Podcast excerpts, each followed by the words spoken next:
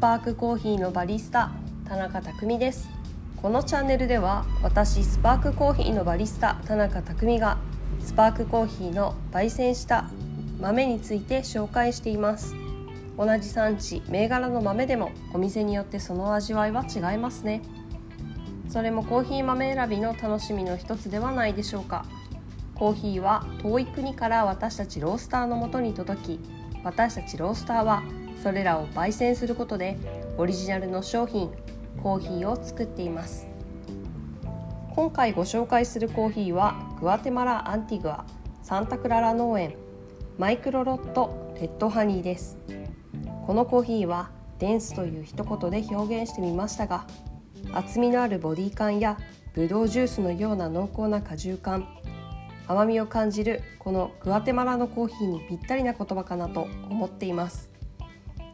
サンタクララ農園についてですが現在のオーナーはリカルド・セラヤさんです。セラヤさんの一族は100年以上にわたってコーヒーを栽培してきたということです。100年以上前ちょうどこの頃はグアテマラの輸出品目の9割近くをコーヒーが占めるようにもなった時代です。セラヤさん一族も今日までサンタクララ農園を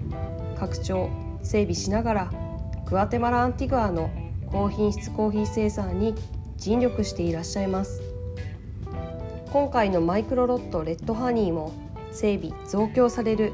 生産処理設備の一つであるグリーンハウスの中で時間をかけ丁寧に乾燥し仕上げられたコーヒーです。ナチュラルやハニーといったプロセスのコーヒーは果肉を残した状態での乾燥を行うので腐敗や意図しない発酵が起こりやすい環境なのかなと想像します。生産者の方々の